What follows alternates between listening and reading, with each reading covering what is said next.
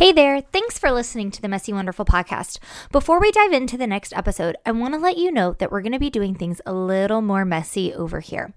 In an effort to deliver more content more frequently, we're going to be skipping the editing, the intro music, the outro music, because honestly, those are just peripherals and it's not really getting us to the core content that you really need to do life. And the reality is, my life is super messy right now. It's wonderful, but it's super messy.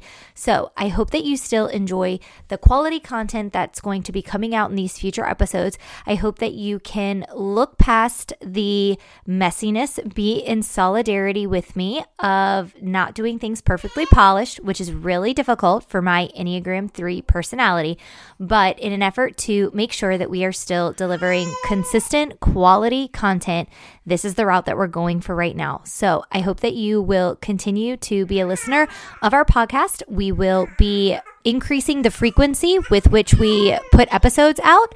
And I have a baby crying. So let's just dive into our new episodes. Have a great day.